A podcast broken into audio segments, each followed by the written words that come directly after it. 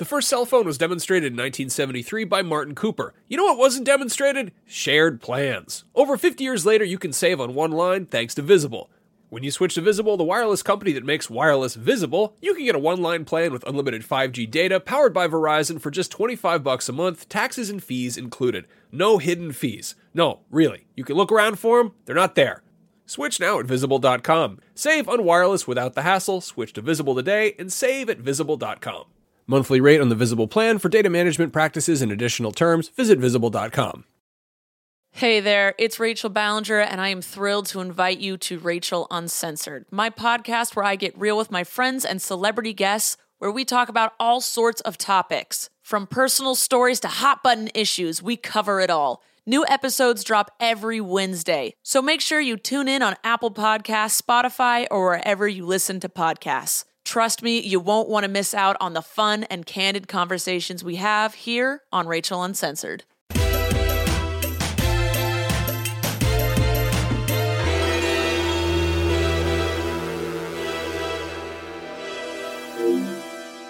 Beyond and hello, everyone. Why are you laughing at me while I'm starting the show? We're going forward with this. Beyond and hello, everyone.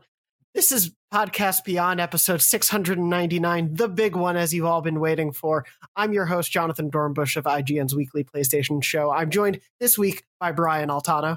I was laughing because we do the countdown thing at the beginning, and I wasn't sure should I smile, like what face should I like freeze on. It's always tricky. Uh, we're also joined this week by Lucy O'Brien. Yeah, it was funny just because there was like this really deadly silence that went on for way too long. Anyway, hello. That's what I like to bring the energy to the show. Deadly silence. I think the listeners and viewers really love it. Uh, also, we're joined this week for the first time by Colin Stevens. Colin, thank you so much for joining us. Hiya, thank you for having me. Of course. Uh, Colin, you're on our social team here at IGN. Uh, I, of course, first knew you as a uh, news freelancer when I was on the news team. We worked together there. Uh, and now you're one of our intrepid social team, keeping our uh, wonderful, as the kids say, dank memes alive. Uh, but um, for for those who may not know you, or this go and write another poem, Dorno. oh, don't worry, I have a dramatic reading coming up very soon. Um, oh, thank for, God. For those who may not know you, do you want to give a little bit of just like your PlayStation history, if you will? Um, yeah, so uh, I'm Colin. Uh, I am a social copy coordinator for IGN. So I basically just make like Spider Man and Kirby memes all day, and it's great. It's the greatest job I could possibly imagine. Uh, and I just wanted to thank you for bringing me on for episode 699 because it's the sexiest of all triple digit numbers. So thank you. thank you for thinking of me. Um, I get it. Um, uh, and yeah, PlayStation, um, huge PlayStation fan. I never actually had an original PlayStation. So, like, a lot of my history is me going back and playing PlayStation games and learning about them uh, with fresh eyes. But uh, PS2 onwards, uh, just a huge PlayStation fan. Can't get enough. Nice. Uh, well, we're glad to have you on. We're going to be talking about Ratchet and Clank uh, Rift Apart in a little bit, which I know you're uh, a fellow Ratchet and Clank fan. Uh, before we do a little bit house cleaning, cleaning, cleaning. Uh, this is episode 699. We're off to just a wonderfully weird start. Um, obviously episode 700 is the next episode uh, i don't have official plans to confirm with you right now as we're speaking uh, but we do want to put something together special and we're working to do that uh, please stay tuned to all of our social feeds uh, I'll, I'll make sure to plug us at the end as well but i'm at jm dornbush uh, trains going by my window. Brian is at Agent Bizzle. Lucy is at Luce O'Brien. And actually, Colin, are you at Colin D. Stevens? Am I correct? Um, I'm at IGN. Okay, um, we'll take that one. Yeah, that one works too. no, uh, yeah, Colin D. Stevens is my actual account.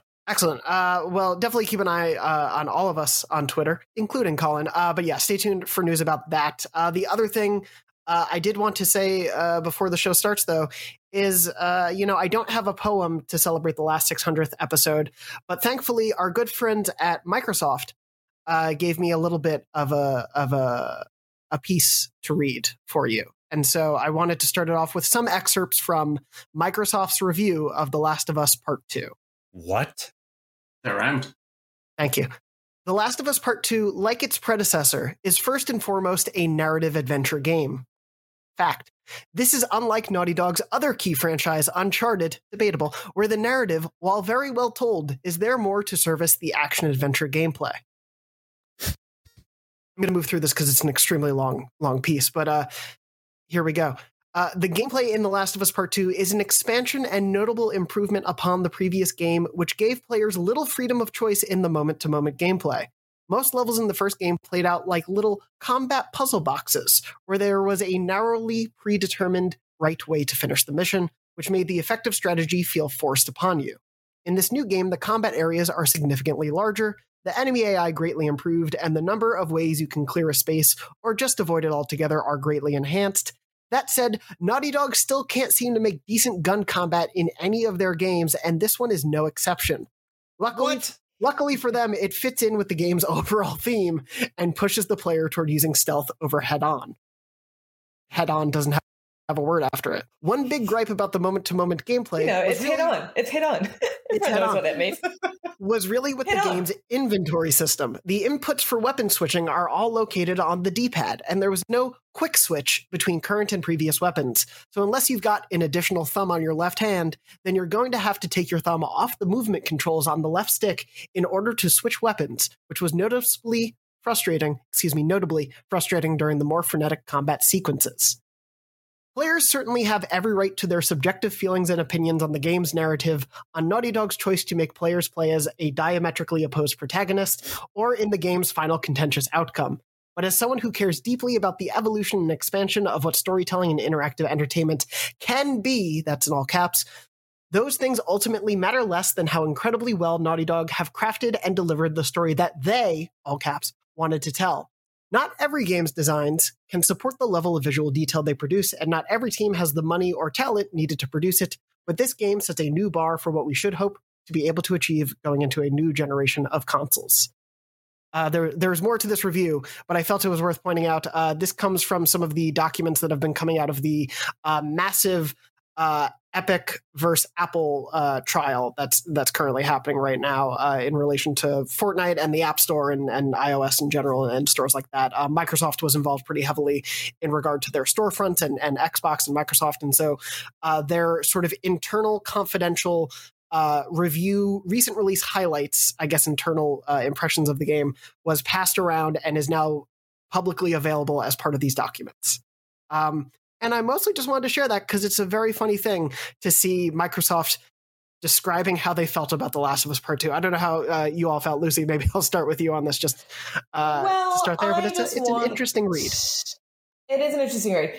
I don't want to get too inside baseball with like, lol, this was so badly written because kudos to Microsoft for actually like, you know, broadening broadening its horizons, paying attention to what the competition is doing, uh, and and you know, giving a critical analysis for for the company to to read. I mean, full respect. I think that's that's awesome. Um, the review itself is written like um, a robot wrote it for sure. Uh, there are some phrases in here that uh, are very meaningless, uh, but you know, a lot of buzzwords that float around in, in reviews. Uh, what was the one that bothered me so much? God, I've been banging on The art of narrative storytelling. the art of narrative storytelling, truly a meaningless phrase for the ages. I want to put that on a t shirt. I want it tattooed on my ass. I freaking love how ridiculously redundant that phrase is. Um, but again, just shout out to Microsoft. I think it's awesome. I would love to read, you know, Sony's review of Halo Infinite when it comes exactly. out. Yeah, I, I, I I really want that. that note too. Yeah. Yeah, I guess this is it's good to know that this is happening, right? Like that there are internal sort of documents where uh, people within the company are assessing products that their competitors are making. I, I I'm with you all that this this reads like a 90s video game magazine review. Like it even has like both Mike and John completed the game. It's like good job, boys. you did it. Um, but it's also like this i mean the fact that it's like it takes lawsuits for this stuff to come out and rebecca valentine uh, at ign put together this great piece uh, for us basically talking about how weirdly secretive the video game industry is and like i don't know we we all watch movies and we read um you know you probably see press releases about you know the the the marvel movies and like uh, stuff on thr and ew and variety and stuff like that and the the the movie side of things is always just like hey, we're making a movie. Here's the director. Here's the cast. Here's the plot. Here's the release date. Here's the poster. Cool. And on the video game side, they're always like, tee hee hee. Like we, we put a we put a logo on a balloon and we hit it behind a countdown clock in a building. Can you find it? And you're like, just tell me what you're doing. And like six years later, they're like, the reveal is here. Like it's so stupid. Um, and I think it's like to the detriment of of of the sort of like product development cycle uh, to know so little for so long. But when these lawsuits happen, all this crazy stuff spills out, and this is one of those little tidbits that I feel like we haven't really seen since like the the Sony hack happened a couple years ago, which notoriously brought on tons of weird stuff like the um, failed joint partnership between them and the Nintendo Mario movie they were developing internally, and bunch of other fascinating things. So, yeah, I I love this stuff, even if it is bizarre. Yeah, the um the, that hack. I think the thing I most remember is just Channing Tatum's like all caps text to like high up Sony executives being like, "We should do the Men in Black movie together. It would be amazing." and then it's just like, okay, he's just that dude in real life. But yeah, yeah. It, this is. Uh, I, I didn't want to go too depth in depth on the trial because it's still ongoing and we'll likely get more to give a, a fuller picture. But as, as, Brian has said, go check out um, the whole news team. Rebecca Valentine's piece was really great. Uh, her, Matt Kim, Kat Bailey, uh, Julie Alexander, everyone's putting in a ton of work to cover this thing exhaustively because there's a ton coming out of it. And as you said, like there is so much secrecy around these things that this this that this happens isn't necessarily a shock, but the fact that we get to see it and get an, a, a glimpse and understanding of how Microsoft views arguably the biggest game from their direct competitor over the last year or two. You know, it's a it's a fascinating insight, uh, especially along with the trial where the judge is trying to make a, a, very clear effort to understand video games, but doesn't understand the the full scope of the industry, and is very much confused by why everything is so goddamn redacted. Uh, it it's it wonderful. Kind of re- it reads like like this whole review reads like somebody you, you know but you don't really like did something great. oh yeah, they don't want I'm to. So happy it. for you. Yeah, you're moving to Austin for your dream job. I mean, it gets hot there. you know, that's like it's just it's like kind of catty, which it's yeah. It's really funny. Um, before we move on to uh, a bit of news, I do just want to bring up one last thing, literally, and that is these sneakers, uh, which are PG5s. These are the latest Paul George and PlayStation collaboration. Uh, we have a news article up on IGN with a bunch of uh, more in depth photos of these guys. Uh, I'm just going to wave them around on the camera for a little bit, but they. Um, these, these are the latest collaboration we've previously shown off the ones that were modeled on the original PlayStation. These are modeled obviously on the PS5, the sort of like blue and white aesthetic. It might be hard to see on this video quality, but some of the uh, detail is like the PlayStation face buttons, kind of like the Dual Sense on the uh, the shoes themselves. It's really cool, and there's like a little PS5 logo there. There's there's just a whole bunch of like little cool details about these. So definitely go check that out on uh, the website, and you can see more in depth photos. And you can apparently get them in NBA 2K. Uh, they'll be available to like put on your players in game, uh, which That's is probably the only place you'll actually be able to find them. It, yeah. Most likely, yeah. They go on sale uh, via Nike and the sneakers app on May 14th, I believe, May 14th or 17th. I'm going to grab that date. Colin, do you remember 14th. since 14th? 14th. Thank you. Yeah. Um, there's a lot of numbers floating around in my head, so I appreciate the backup there. if you've um, never used the sneakers app, um, but you've been trying to get a PS5 since launch, it's just like that, but every single day. And so this is a wonderful yeah. convergence of things that are just like impossible to get, uh, that are overrun by scalpers in the secondhand market. Uh, I, it's, it's, wow. Just do you know that in 2006 they made PlayStation Air Force Ones that go for like sixty thousand dollars now? Jesus! Like Hold on to those. Hold on to yeah. hold on to your shoes. Um, they send those to you in your size? Yeah, they are in my size. So yes, I can. I don't know why they looked so big to me. It looked like some weird camera. It looked like the Bidens next to the Carters, the Carters with that weird yeah, it image. Did. It looked like giants next to you, and I don't know why it looked so big. Colin, next to you, have, to, you have to be like, so what size are they? oh, people have already been asking. There's been a lot of tweets where like, do you but, need those? Um, yeah. what what size are they actually? Like, yes, stranger I've never spoken to. Here you go. This episode of Podcast Beyond is brought to you by NordVPN, a great way to protect yourself online while also improving your overall experience while enjoying cyberspace. Are you tired of streaming shows, movies, or sporting events being unavailable in your region due to draconian restrictions that are based on completely arbitrary geographical boundaries in physical meat space? Well, switch your virtual location to a place where that's no longer an issue.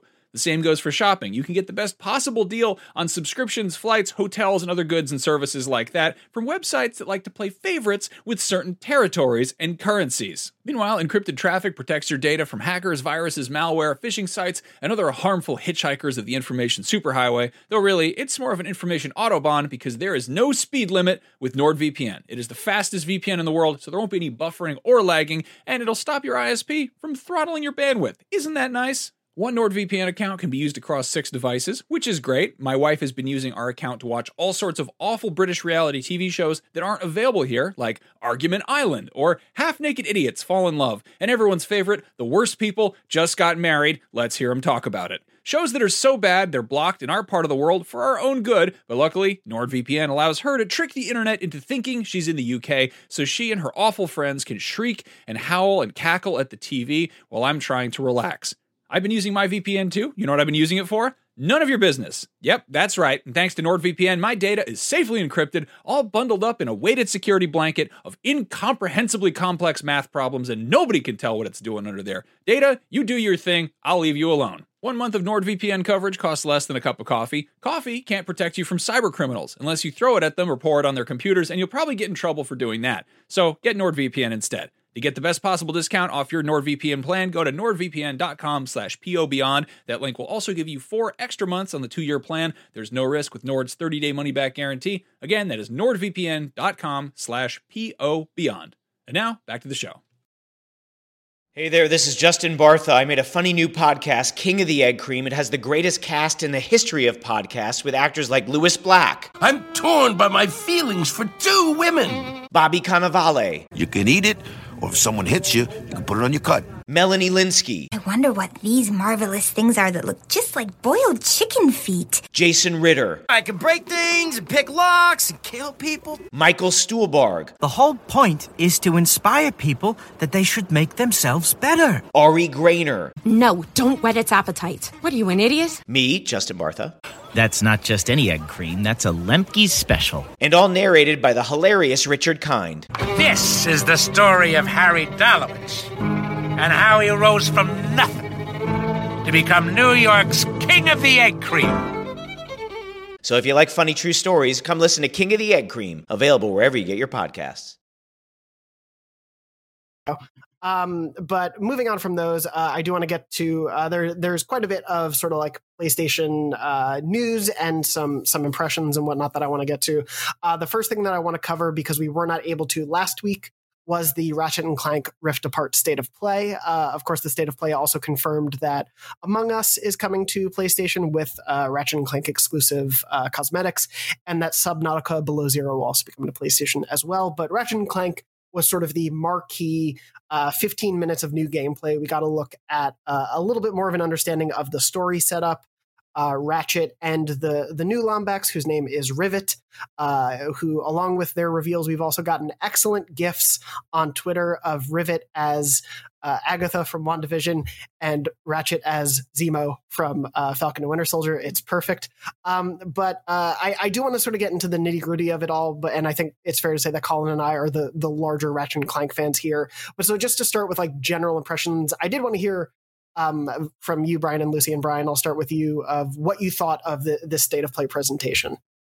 Uh, I really, I thought that the presentation as a whole was sort of disjointed, but that's kind of the theme with them now. It did feel a little bit like they just kind of grabbed a couple of things and glued them together, which is fine. Uh, they speed run through the first two uh, uh, news stories, which one of was was basically Among Us is coming to, to PlayStation Five, um, but then they got into the Ratchet and Clank stuff, which I admittedly only got a few minutes into and then noped out of. A because of spoiler stuff, I kind of want to go in a little bit more blind, and B because um, traditionally after they air these things live they put up the 4k feed and it is infinitely more beautiful to look at. So i actually watched the first few minutes twice. Uh, once as it aired and a few minutes later when they put up like the, the high def one.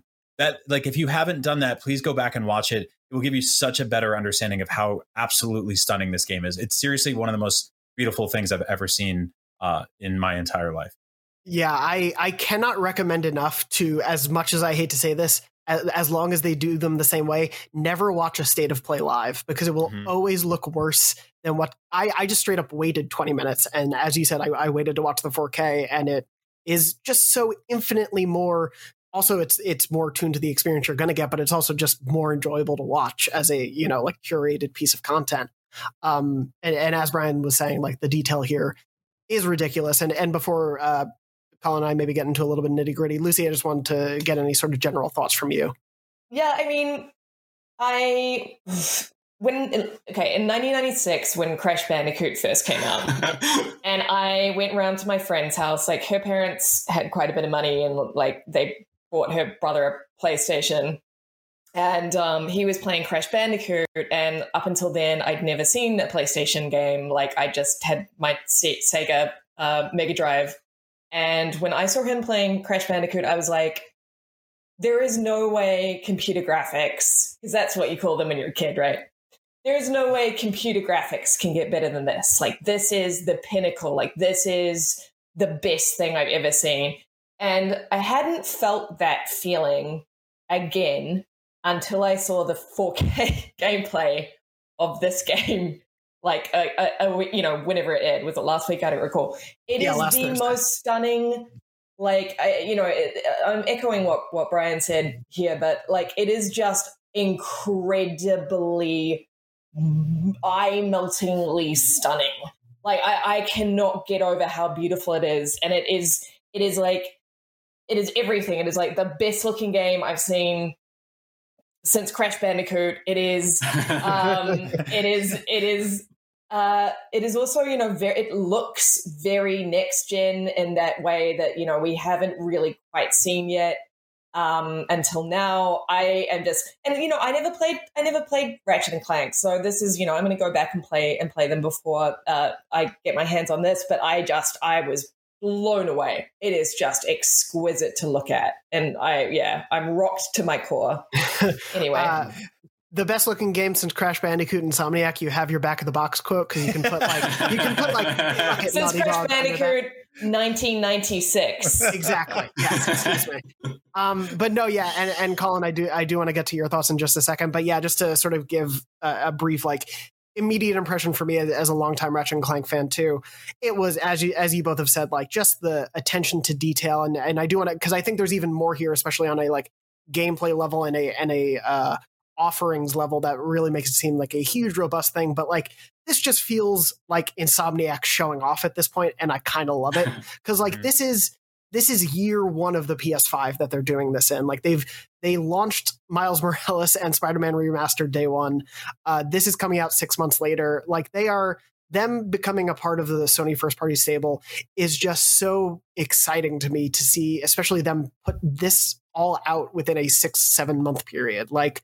what a what a great uh you know introduction to the generation but also man what are they going to be able to do five years from now on ps5 oh my like, god. I'm just it's making me crave the next horizon so yeah, hard.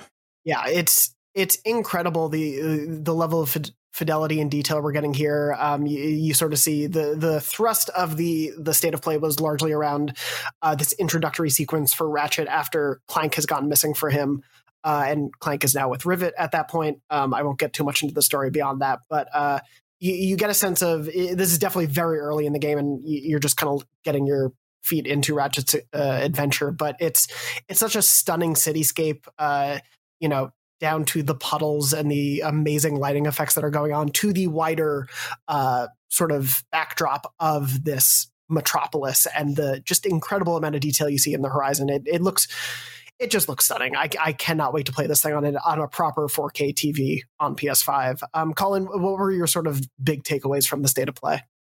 Yeah, um, just to touch on the visuals really quick again. Um, it kind of reminds me of uh, when Sony previewed and released um, Ratchet and Clank Future Tools of Destruction on the PS3. Because like that was also one of like the first big post-launch exclusives for that system, and it was like a really big like graphical showcase and like what this looks like now what like i thought that looked like back in like 2006 or whatever when it came out i'm sure it kind of looks a little bit gnarly now compared to how i thought it did but like yeah it's just insomniac is so good at sort of showcasing what a system can do early on in its life cycle and it's it's been so long since we've gotten like a full blown Ratchet and Clank game. Um, I, I, was looking into this, and last what I would consider to be like brand new, full length uh, Ratchet and Clank game was probably a crack in time, and that was yeah. 2009. So it's basically been 12 years since we've had a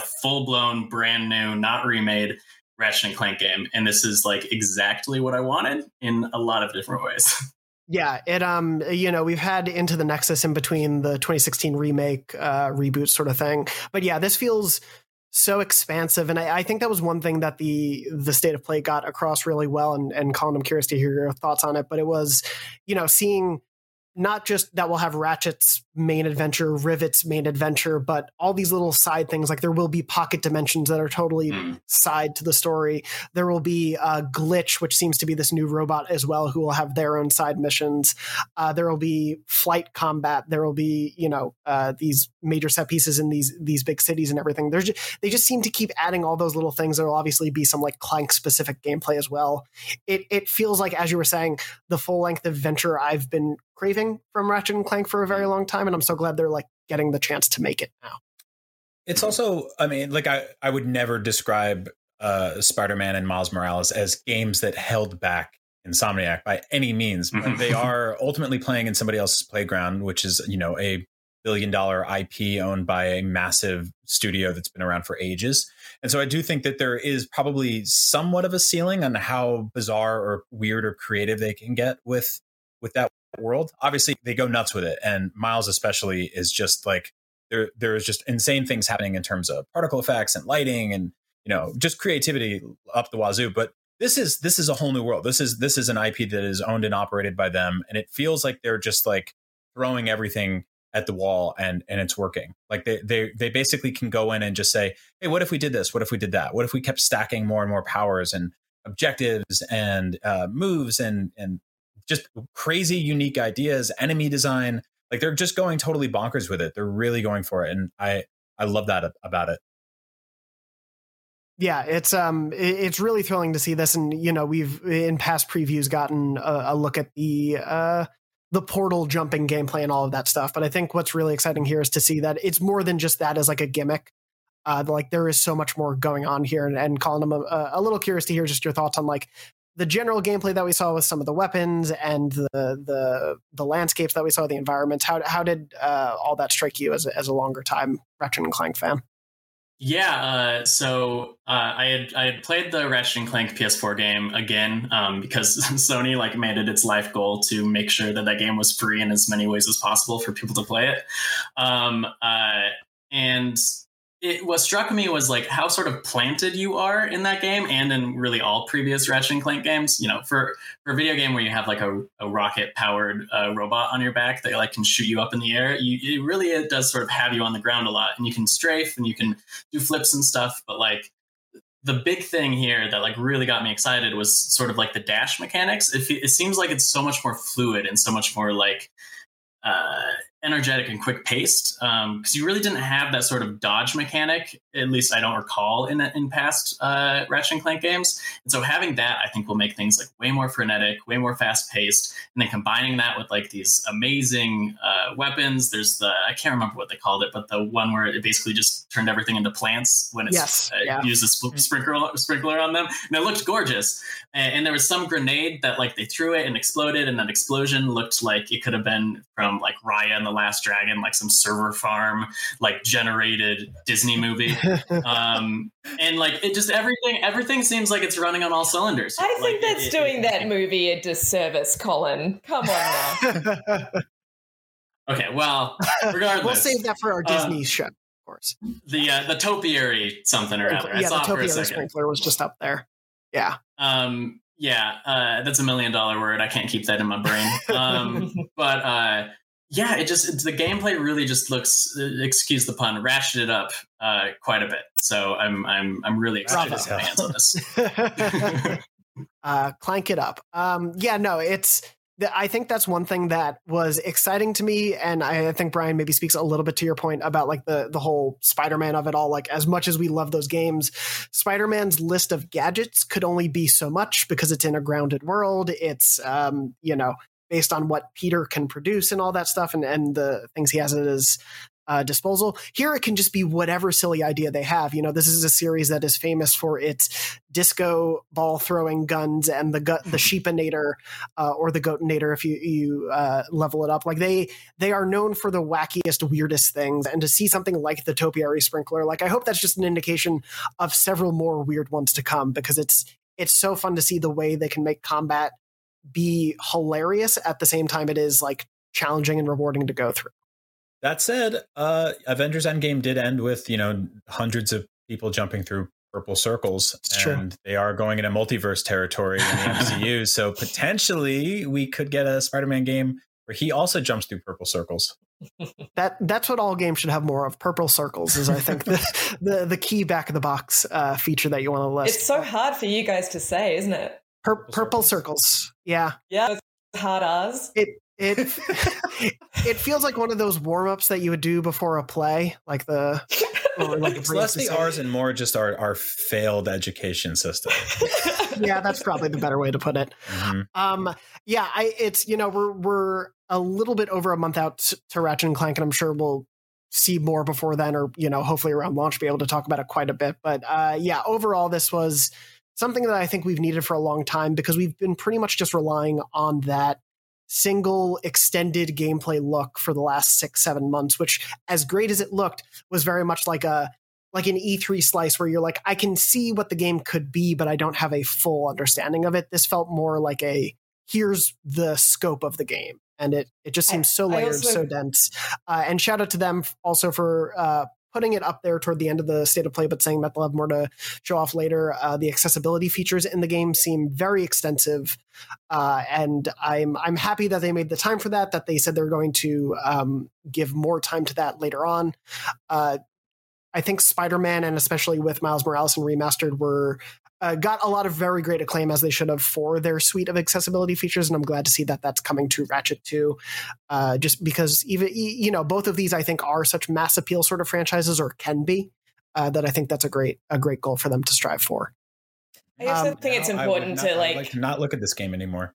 Fair enough. I, am sold. I- I think a couple of episodes back, I was having a bit of a, a whine about uh, how you know PlayStation wasn't sort of giving PS5 owners or those looking to buy a PS5 this year uh, enough to kind of like chew on um, post post launch, and this has really scratched that itch. I mix my metaphors, but it really like you know in terms of uh, I I keep going back to in terms of like promising what the PS5 can do um, now and you know the potential that it has. Uh, this is just such a showcase for it. Like this is to me, this is a real system seller of a of a showcase, and hopefully the game delivers.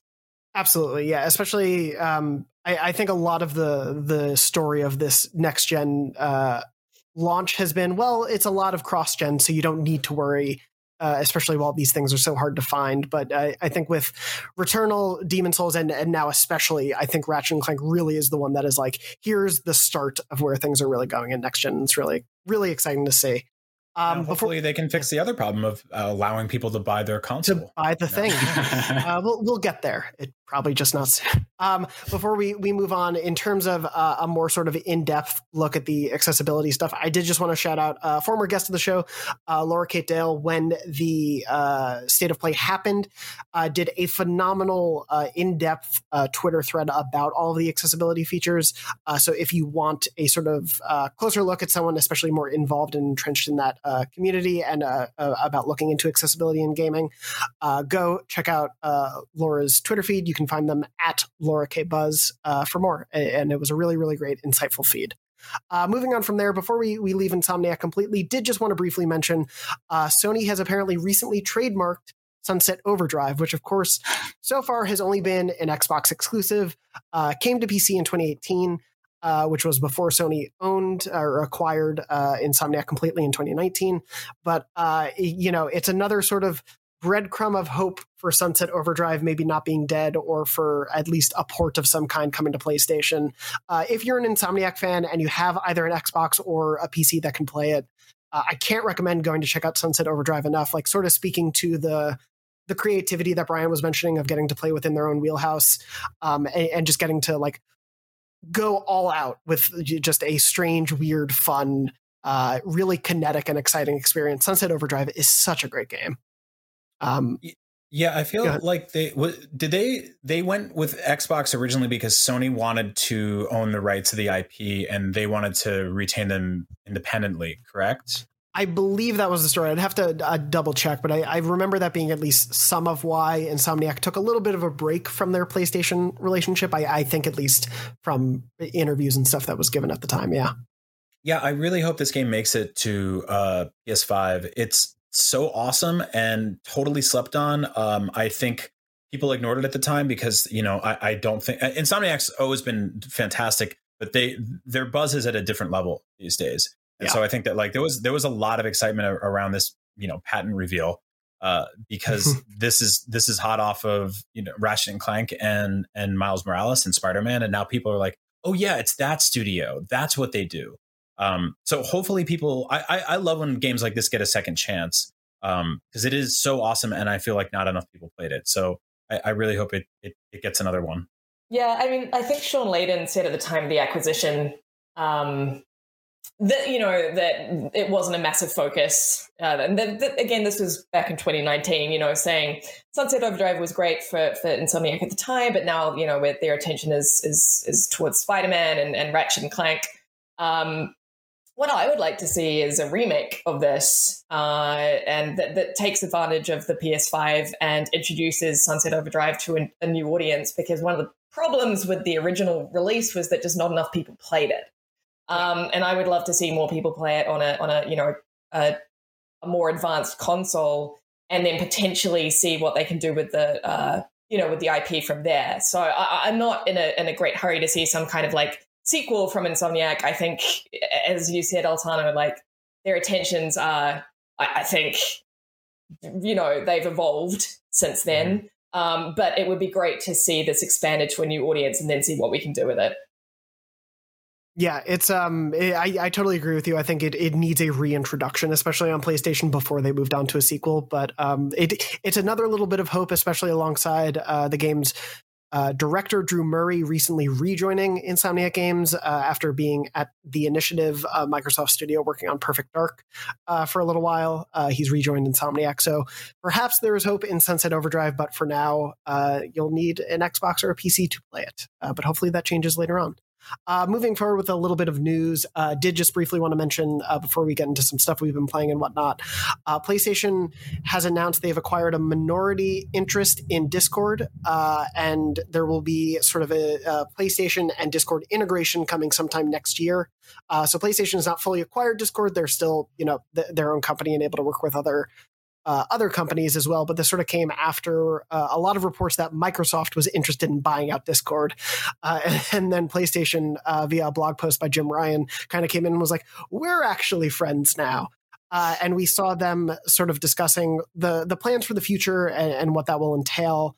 Uh, we don't have a full scope of it, but essentially they want to connect Discord, uh, as it says in the blog post, quote, with your social and game experience on PlayStation Network.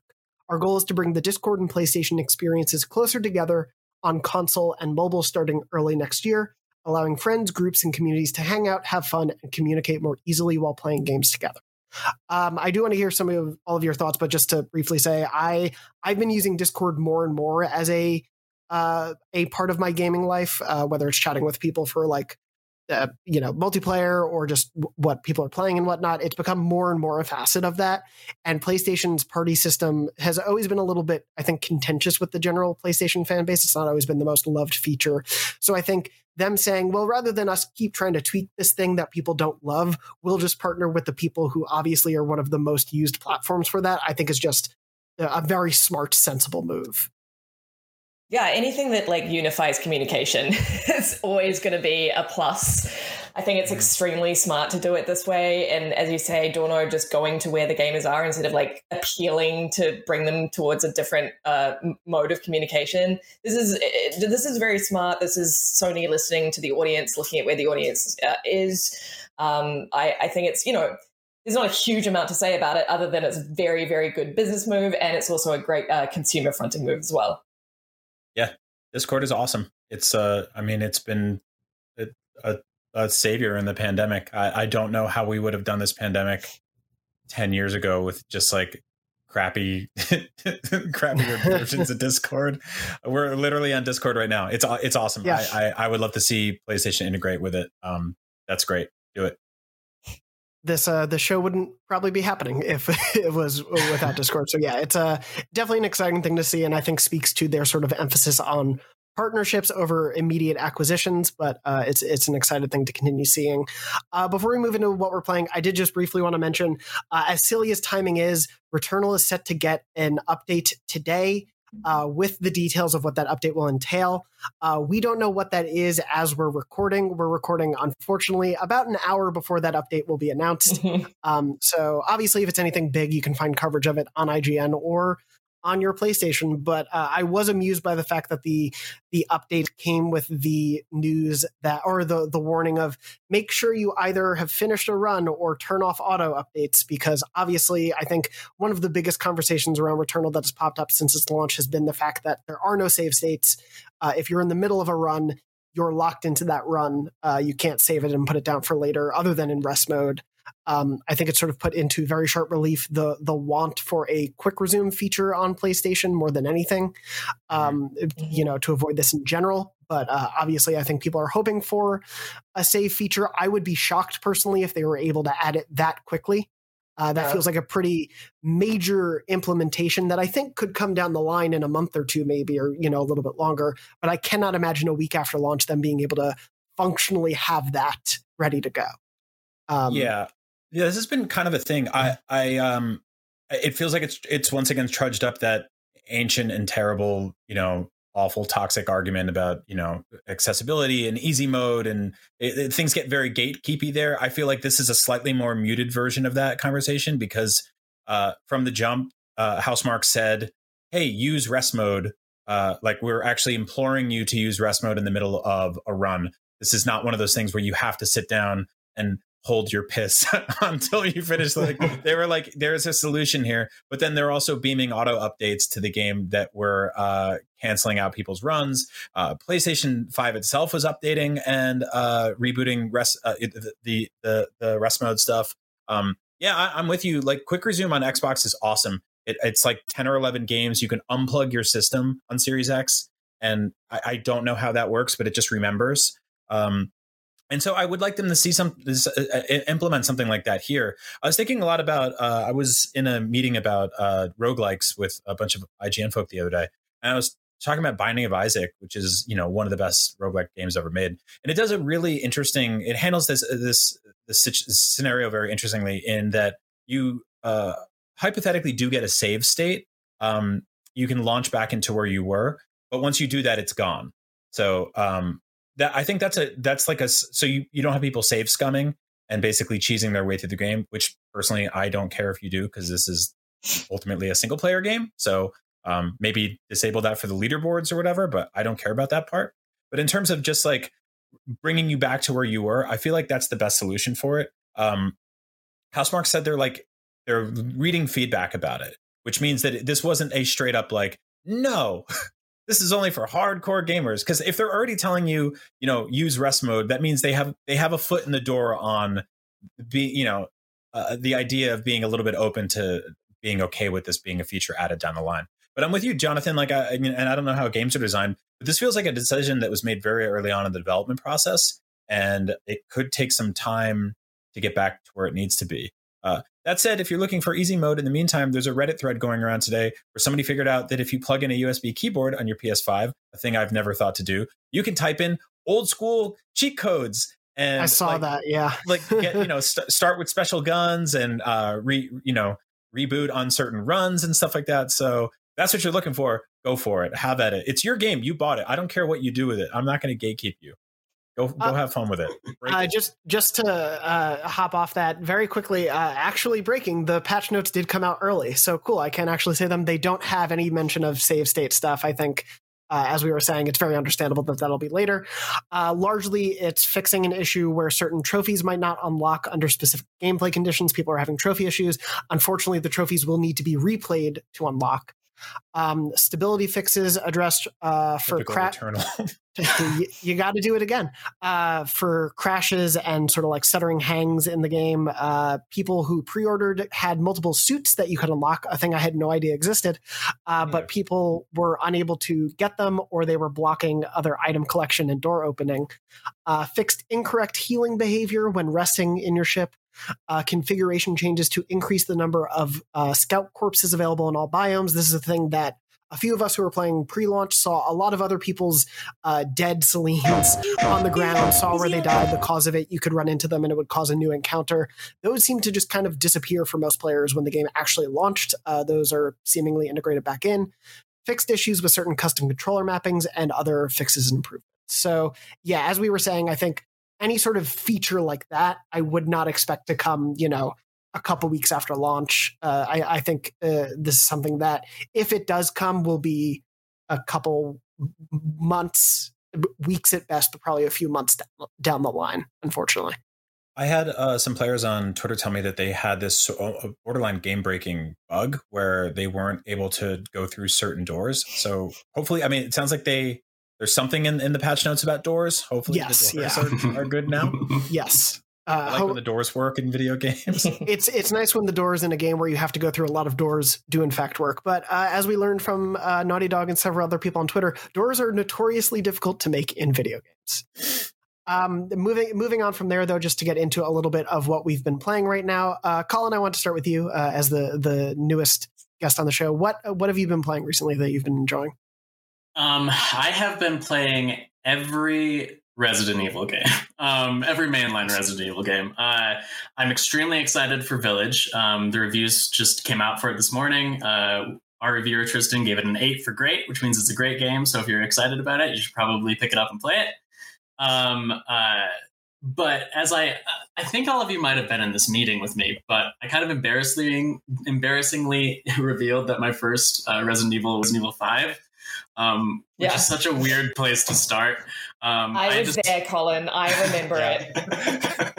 um, well, I, I I had rented it, and me and my best friend from childhood like played through almost the entire game in one sitting. And that game co-op is pretty fun. It's like maybe not an amazingly well designed game, but it is pretty fun co-op. Um, and then like my experience with Resident Evil had been so scattershot. Like I tried playing four a few times, uh, but I was too scared Um, and I kept buying it, thinking that like I'll be less scared this time. And the third time I bought that friggin' game, um, I finally beat it, and now it's one of my favorite games of all time. It's in my top ten favorite games. I adore a, Resident Evil. A lot of therapists say that that's a good solution for like phobias. if you see a spider outside, throw money at it until you're okay with it. Yeah, it's CBT. It really does work. It's CBT.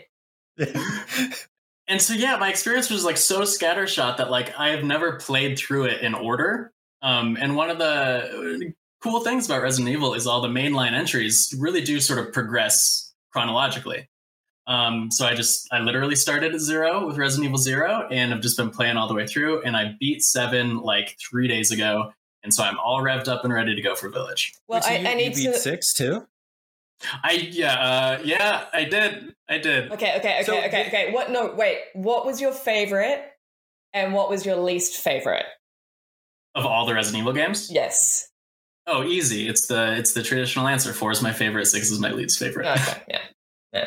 So this is this is bizarre because I well it's not that bizarre. I mean there's a brand new Resident Evil game coming out this week, so I think we both got bitten by this. I'm playing seven also, guys. What's going on? I uh I'm a gigantic Resident Evil fan, and I just finished a feature for IGN, Seven Things You Don't Know About R- Resident Evil. So it got me like kind of replaying a bunch of the games, and I realized there's a couple of them that were blind spots to me. Uh, five I played through once when it first came out, and really, really didn't like. I was just like really angry at it for taking all of the sort of ramping up all the most like kind of actiony parts in the in the, the the last third of Resident Evil 4 and turning that into a whole game. And then 6 I literally never played. And so I just replayed 5 like a week ago um and liked it a lot more. There's a lot of stuff that has definitely not aged well. Um but then uh, I'm actually playing through 6 as we speak for the very first time and it is completely bizarre. It is such a it's such a weird departure from everything else. But uh, like two or three, I about to say like two hours in a Leon's campaign, um, it started to click a little bit, and I was like, oh, there's actually some really interesting ideas here. Some really cool settings, some really like kind of fun boss fights. The whole game is bizarre because you're just running around like everything is done on your cell phone, and it, it's super ragdoggy, there- or ragdolly. There's like a um like a dodge move and it just it everything feels off. Like everything after coming off of four and five which feel you know like spiritual successors six is such a bizarre departure. But in, as a whole the franchise is so weird and i'm like actually hard pressed to find a video game franchise that's this all over the place that goes from fixed camera perspectives to uh, you know kind of over the shoulder uh, stop and shoot third person shooters with action oriented sequences to FPS games to like uh, survival horror. There's remakes, demakes in the middle of all of it. Like it's super weird to like see. It's not like like Lucy. You're watching all the Fast and Furious movies right now. Mhm. Those are like ostensibly like similar. Like there's a lot of like sort of like there. You know, there's there's obviously the quality goes all over the place there, but in terms of like genre and stuff like that, you're like I you know there's a there's a theme here that we're following. Mhm, Resident mhm. Evil is so weird to replay. Like they're all over the place. I agree, and that's one of the reasons why I love the Resident Evil series. However, I'm the same as you, Altano. I I played everything, um, apart from maybe the the most obscure, you know, maybe DS games. they were Resident Evil DS games, right? Or am I Deadly thinking Silence, that? yeah, it's a it's a touchscreen remake of the original one. Right. Um, but I, I, I started Pride. six in in 2012 when it came out. I played through one campaign because you can play through. It's you get three, right? Is it three? Three or four. yeah. Three or four? From what I've heard, they keep getting worse. So I played through one campaign and I was just like, this is everything. I hate this. I was like, and again, I haven't, I haven't touched this since 2012, but I was like, I hate this. This is everything that I don't like about the Resident Evil series amped up to 11. Like it was just, it was not scary. It was just super like actiony, broy, like just not what Resident Evil is. Um, I may revisit it upon your verdict just now uh, because I do kind of want to be that completionist, and I really want to have like the full legacy before I, you know, behind me before I I, I reach village. But Mhm. holy shit, that game is rough. I mean, It- it's, it, it had an identity crisis for a while there. I mean, Mm. I would I would argue it still kind of does to some degree, but like there was there were two sort of opposing ideologies of what that franchise should be, and there were people being like survival horror, and there are other people being like Call of Duty, and you're like, Yeah. what do you want to be? And Resident Evil Six is just this bizarre jack of all trades of trying to appease all of those things right. I- I will say that at the very least, it's incredibly ambitious, and I would rather watch or experience something that's bad, but like really swinging for the fences in a lot of ways, than just like kind of bad and and tepid and you know mediocre run of the mill. Um, but at the very least, I will say that Leon's campaign is interesting. It's I bought like there was a sale of Resident Evil games on Xbox recently, so I think I bought six for like seven bucks, and I'm Mm. like, that's about as much as you deserve in 2021. the bad news is Leon's campaign is probably the best one. Yeah, So yeah, no, the, six is just really frustrating on a lot of levels because like there's good stuff in there. There's a lot of really cool creature designs and like the inner like secting stories is like told in a pretty interesting way. It's just completely crumbles under its own weight. Like it, they, they tried to do too much. It's way too long. Uh, playing through all four of those campaigns is just yeesh. Like get me out of here. I Um, looked up how long to beat for that game and it said like 21 or 22 hours and I was like, "Oh, why?" yeah, I like. yeah. I know that, It's I know that the remakes kind of like return to. I know that a lot of people didn't like three, but I really enjoyed the three re- remake. Um, but I know that the remakes kind of like almost soft rebooted what you know we loved about the Resident Evil series and hyper focused on what made them great and you know played a rift rift on what made them great in interesting ways. But I do feel like seven was a true return to. I think seven seven more effectively. No, that's a lie because I think Resident Evil Two remake is the best Resident Evil game. But I think in terms of like in terms of um, you know the mainline series, I think Resident Evil Seven did a really good job at uh, bringing the series in step with what like modern survival horror looks like in you know like the stuff that scares us now and how far we've evolved from the the creepy old zombies um while also maintaining of resident evil kind of weirdness. I think what's interesting about tristan's review of of eight and um, of course you know i can't speak to it because i haven't played it it, you know, they've sort of softened the the the all out balls out terror of seven.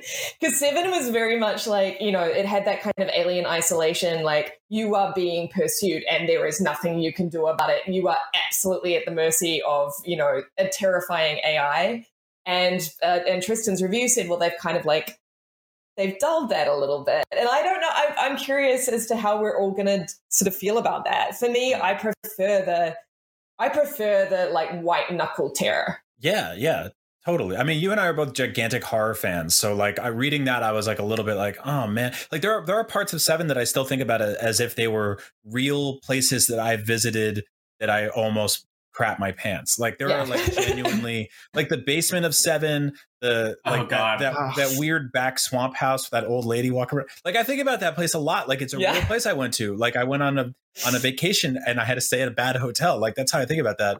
Um, this is this is like not really a hot take, but I'm I'm immeasurably excited for eight.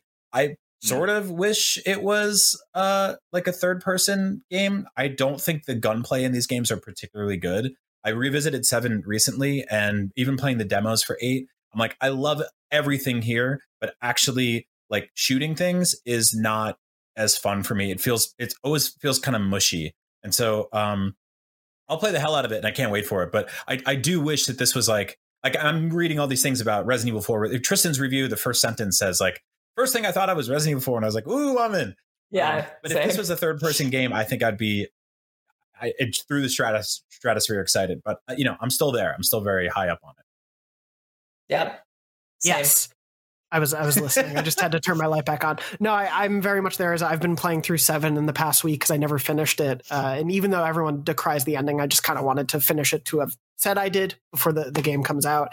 And I'm totally with you. Like there's the the sense of space and atmosphere they build is just so so all consuming and unrelenting, but in a way that I, I can't get enough of. And so I, I am very curious to see how the tonal shift uh, back to sort of more of a balance of the scary and the weird will, will work here. But as someone who hasn't played RE4 yet, uh, I'm, I'm curious to see how Village uh, plays out. But yeah, I- I'm I'm equally excited as all of you are. Um, Lucy, what what have you been playing that you? Okay, I'll go. I'll go fast. Um, so I've just started playing Dead by Daylight because, as a horror fan, I figured like this is a blind spot for me, and I like they keep introducing new characters uh, from you know the Hall of Great Horror uh, protagonists, and and uh, I, I'm terrible at it. I haven't figured out the perk system at all. I'm playing it as you would like play it out in a horror scenario. I just run and hide. I don't use I don't know how to use my perks very well. I don't know how to like collaborate with my fellow like survivors. Um playing as a killer is so much fun. Have you guys played this? Yeah.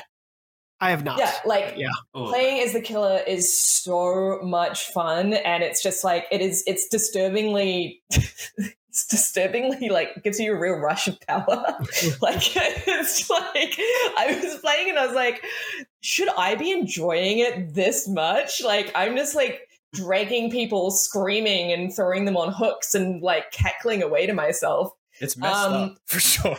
it's really messed up like that that like it really empowers you to be this like evil creature um I, I I- I'm really digging it. Like I again, I've only just started playing. I've only dipped my toes in. Um, but I would love any tips that you have for you know getting better because right now I'm like I'm, I'm a very messy messy player. But I'm I, I'm really digging it. I'm really digging how it feels like playing a, a horror movie in the best kind of way. You you can tell it was like crafted by people who genuinely care about the genre. Um, I I, think it's like legit, probably probably the best asymmetrical multiplayer game out there. And like I don't that that's not necessarily my my universe, you know. But I I love that game.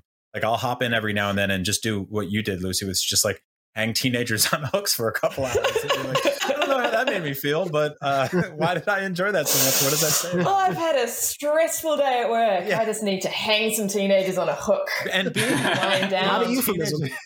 being a teen- teenager getting stalked by somebody in that game is legit terrifying. Like there's It's so scary. it does a really good job of building tension. It does a really good job of making you feel like you have you're powerless and all you can really do is run and hide and poop your pants. It's great.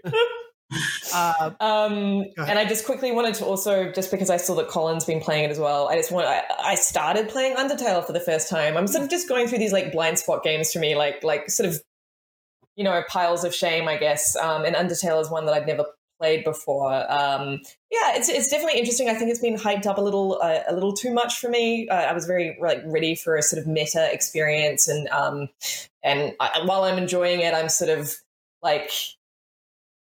Okay, what what else? What else is there to this? You know, like I need more. Like, uh, but no, I'm I'm digging it. It's interesting. It's weird. It's just uh, yeah, I'm waiting. I'm waiting for it to click. I suppose. I've, How do you I've had a super similar experience uh, Right. to Lucy with this, and I, the funny thing is, I think we got the same idea to play it at the same time because we were in that meeting where I revealed my shame of playing Resident Evil Five as my first Resident Evil, and we were talking about Undertale, and I'm like, I really should play this game. Like, I love Mother and Earthbound, and and and I know it's quirky, and I love RPGs. And then I looked up how long to beat.com, and it was like, oh, five hours. I'm like, oh yeah, I could definitely beat that before Village comes out.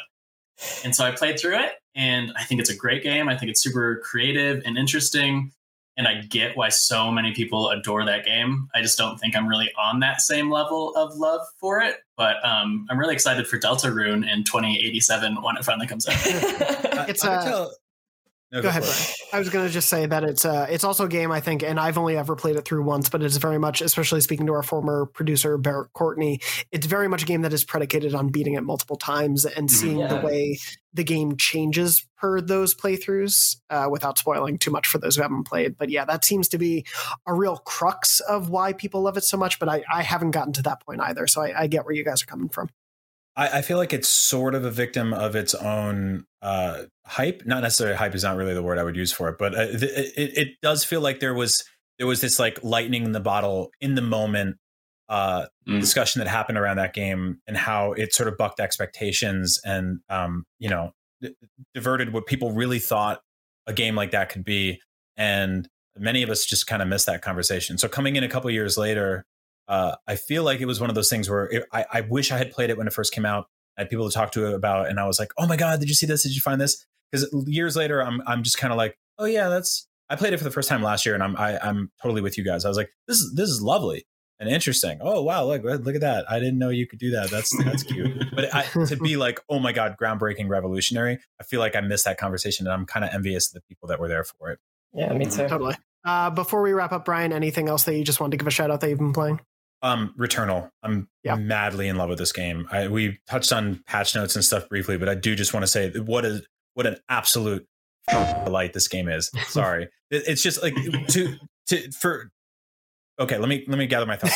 I I adore bleak, weird, hard sci uh, sci-fi. I love horror. I, I love um sort of uh just empty, desolate dystopian hellscapes full of horrible aliens. I love sh- uh, shmups. Like this is such a what a wonderful, incredible convergence of things that I just uh, deeply, deeply uh, adore. I was like a few hours in this game, and I was like, I don't even understand how I could like this game anymore. And then they were like, Oh, you get like a beam katana lightsaber. And I was like, Are you kidding me? This is so extremely my. I love this so so much. Um, it hasn't really reared its head for me in terms of like the frustrating end game parts of it yet. Um, I'm still taking my time. This is a game that I feel like is best played with uh, really nice headphones. The, the, the, the sort of like the marriage of DualSense and and 3D audio in this game creates su- such a like w- such a distinctly next gen feeling that you know one of those things that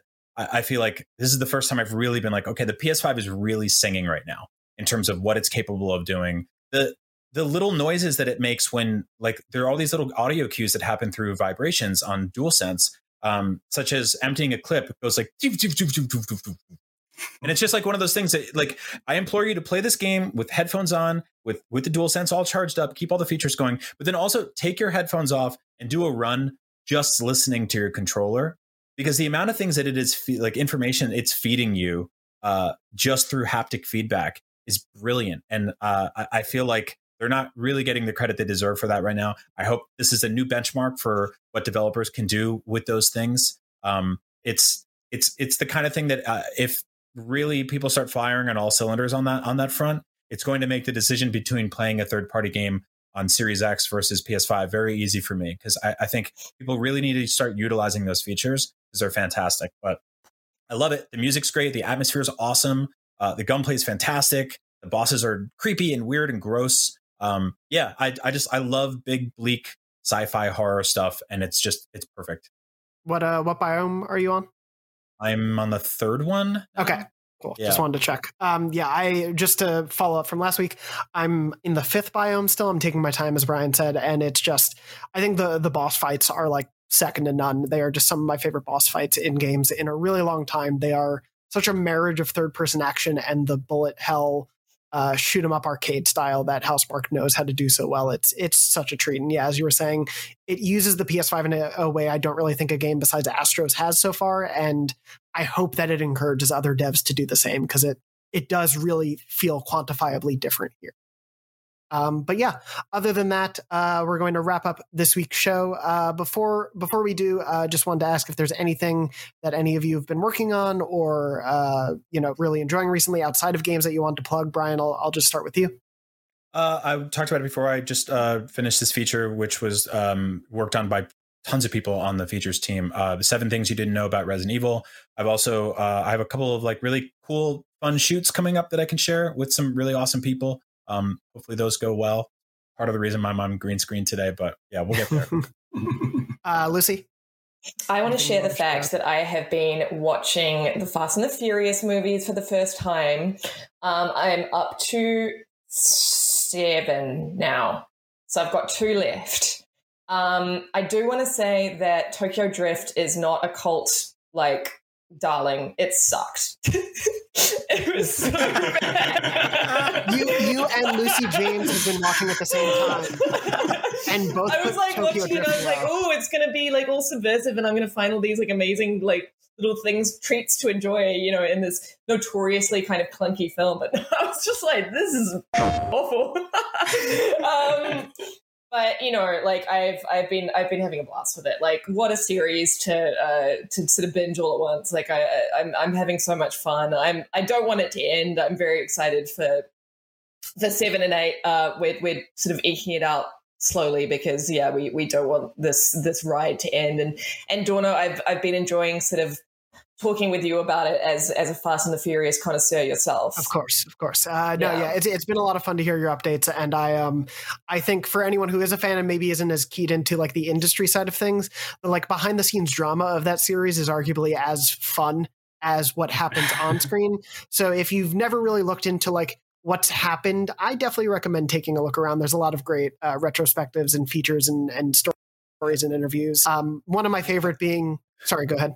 I know, go for it. I was just going to say one of my favorite is the fact that uh, Ja Rule didn't come back for Too Fast because he wanted more money that they wouldn't pay for him. So they they introduced Tyrese Gibson's character uh, because they needed another supporting character for uh, Paul Walker's Brian, and then. Tyrese has been just a mainstay because the series catapulted to such fame, and now they're all hugely successful. But he was like, "This, I, I want this to be like." He really wanted the money, and it just didn't happen, and he lost out on. Which, That's and then Ja Rule went on to the Fyre Festival. I mean, he Yep. made some great choices in his career. Right. Um, that's uh, that's kind of what happened with Iron Man 2, right?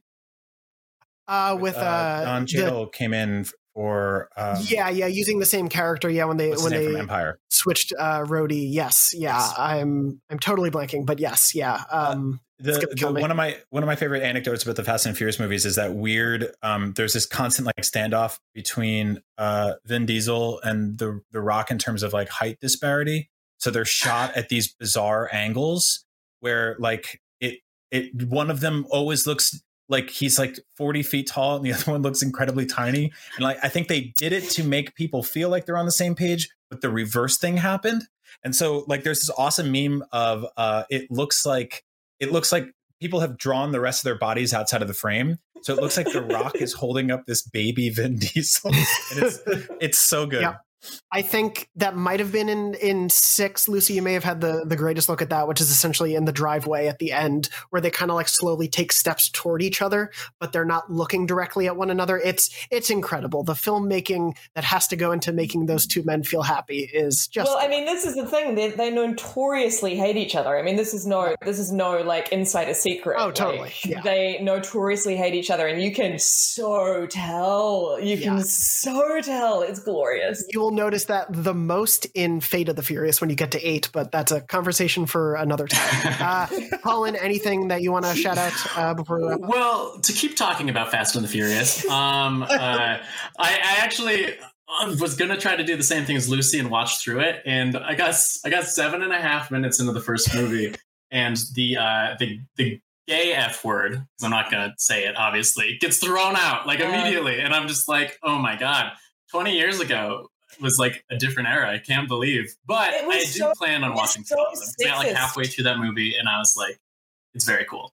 Yeah, but it uh, was it was so it's so sexist. Like like going like I you know, it- it- but it's crazy that in you know 2001 was it 2001 the first movie came out. I think oh yeah, I I, think so. It's Yeah. crazy what we just sort of accepted in like our mainstream entertainment. We were just like, yeah, you can you can throw out the f word. You can like just completely like treat these women as as as just disposable characterless like objects and it's just it's kind of wild as you watch the series progress i mean you know it's not it's not exactly a progressive series by any means but it, it, it, it you know you can see as the times change and they start becoming a little bit more conscious of that stuff and it's just it's wild that we were just like oh yeah that's that's just how normal. That's just normal Yeah. normal man stuff. Yeah. but uh but non non fast and furious related um uh, the social team most of our stuff's like pretty like ephemeral and like quick and day of. So i don't have too much like long term stuff to try to plug but um we launched this new format last friday called you review. Where basically on instagram stories. We uh use the little slider tool with like an emoji uh, and then we sort of put like a one to 10 scale and we let people just review uh, whatever they wanted to review from like the last few months. So like Wonder Woman and uh, I think Returnal was on there and all that stuff. Um, and so that that's been a lot of fun. And it turns out uh, everyone's average score for everything is a seven, so that's a lot of fun. um, uh, it's not just us, um, but uh, uh, we're doing it again on Friday with just Resident Evil games. So uh, if you want to give your scores for all the Resident Evil games throughout history, and you have a strong opinion, go on to our Instagram stories, and you'll be able to uh, to clock your vote. Awesome. I, I I did love that feature and absolutely uh, did each one of those when I when I saw it come across my stories feed. So I, I really like that format and I will uh, look forward to more of those.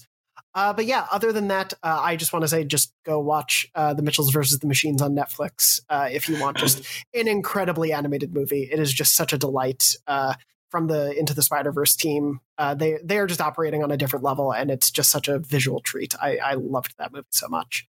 Um, but that is otherwise going to wrap us up for this week's episode of Podcast Beyond. Thank you, Brian. Thank you, Lucy. And thank you, Colin, for joining me for this week's episode. And thank you, as always, to Red, our producer. Sorry for the curses that you have to bleep out. sorry Uh, Red. thank you. Thank you to everyone else uh, who's been watching and listening and writing in. Uh, again, reminder please stay tuned uh, to our Twitter accounts and uh, IGN.com for uh, info about what we have in store for episode 700. Hope it will be a really fun one. Uh, but we appreciate all of your support as always. Uh, and in the meantime, we hope you're safe, we hope you're well, and beyond. beyond Yeah. Beyond. Hey there, it's Rachel Ballinger, and I am extremely excited to invite you to Rachel Uncensored. It's my podcast where I sit down and get real with my friends and celebrity guests, where we talk about all sorts of topics. And sometimes we might be under the influence when we do so. We cover things from personal stories to hot button issues. And it's the only place on the internet you can find an uncensored version of me. It's a side of me that you might not have seen before because it's not the most family or brand friendly. But don't worry, I'm still sort of slightly a decent human being. If you're intrigued, then make sure you check it out. New episodes drop every Wednesday. You can find it on Apple Podcasts, Spotify, or wherever you listen to podcasts. Trust me, you won't want to miss out on the fun and candid conversations we have here on Rachel Uncensored.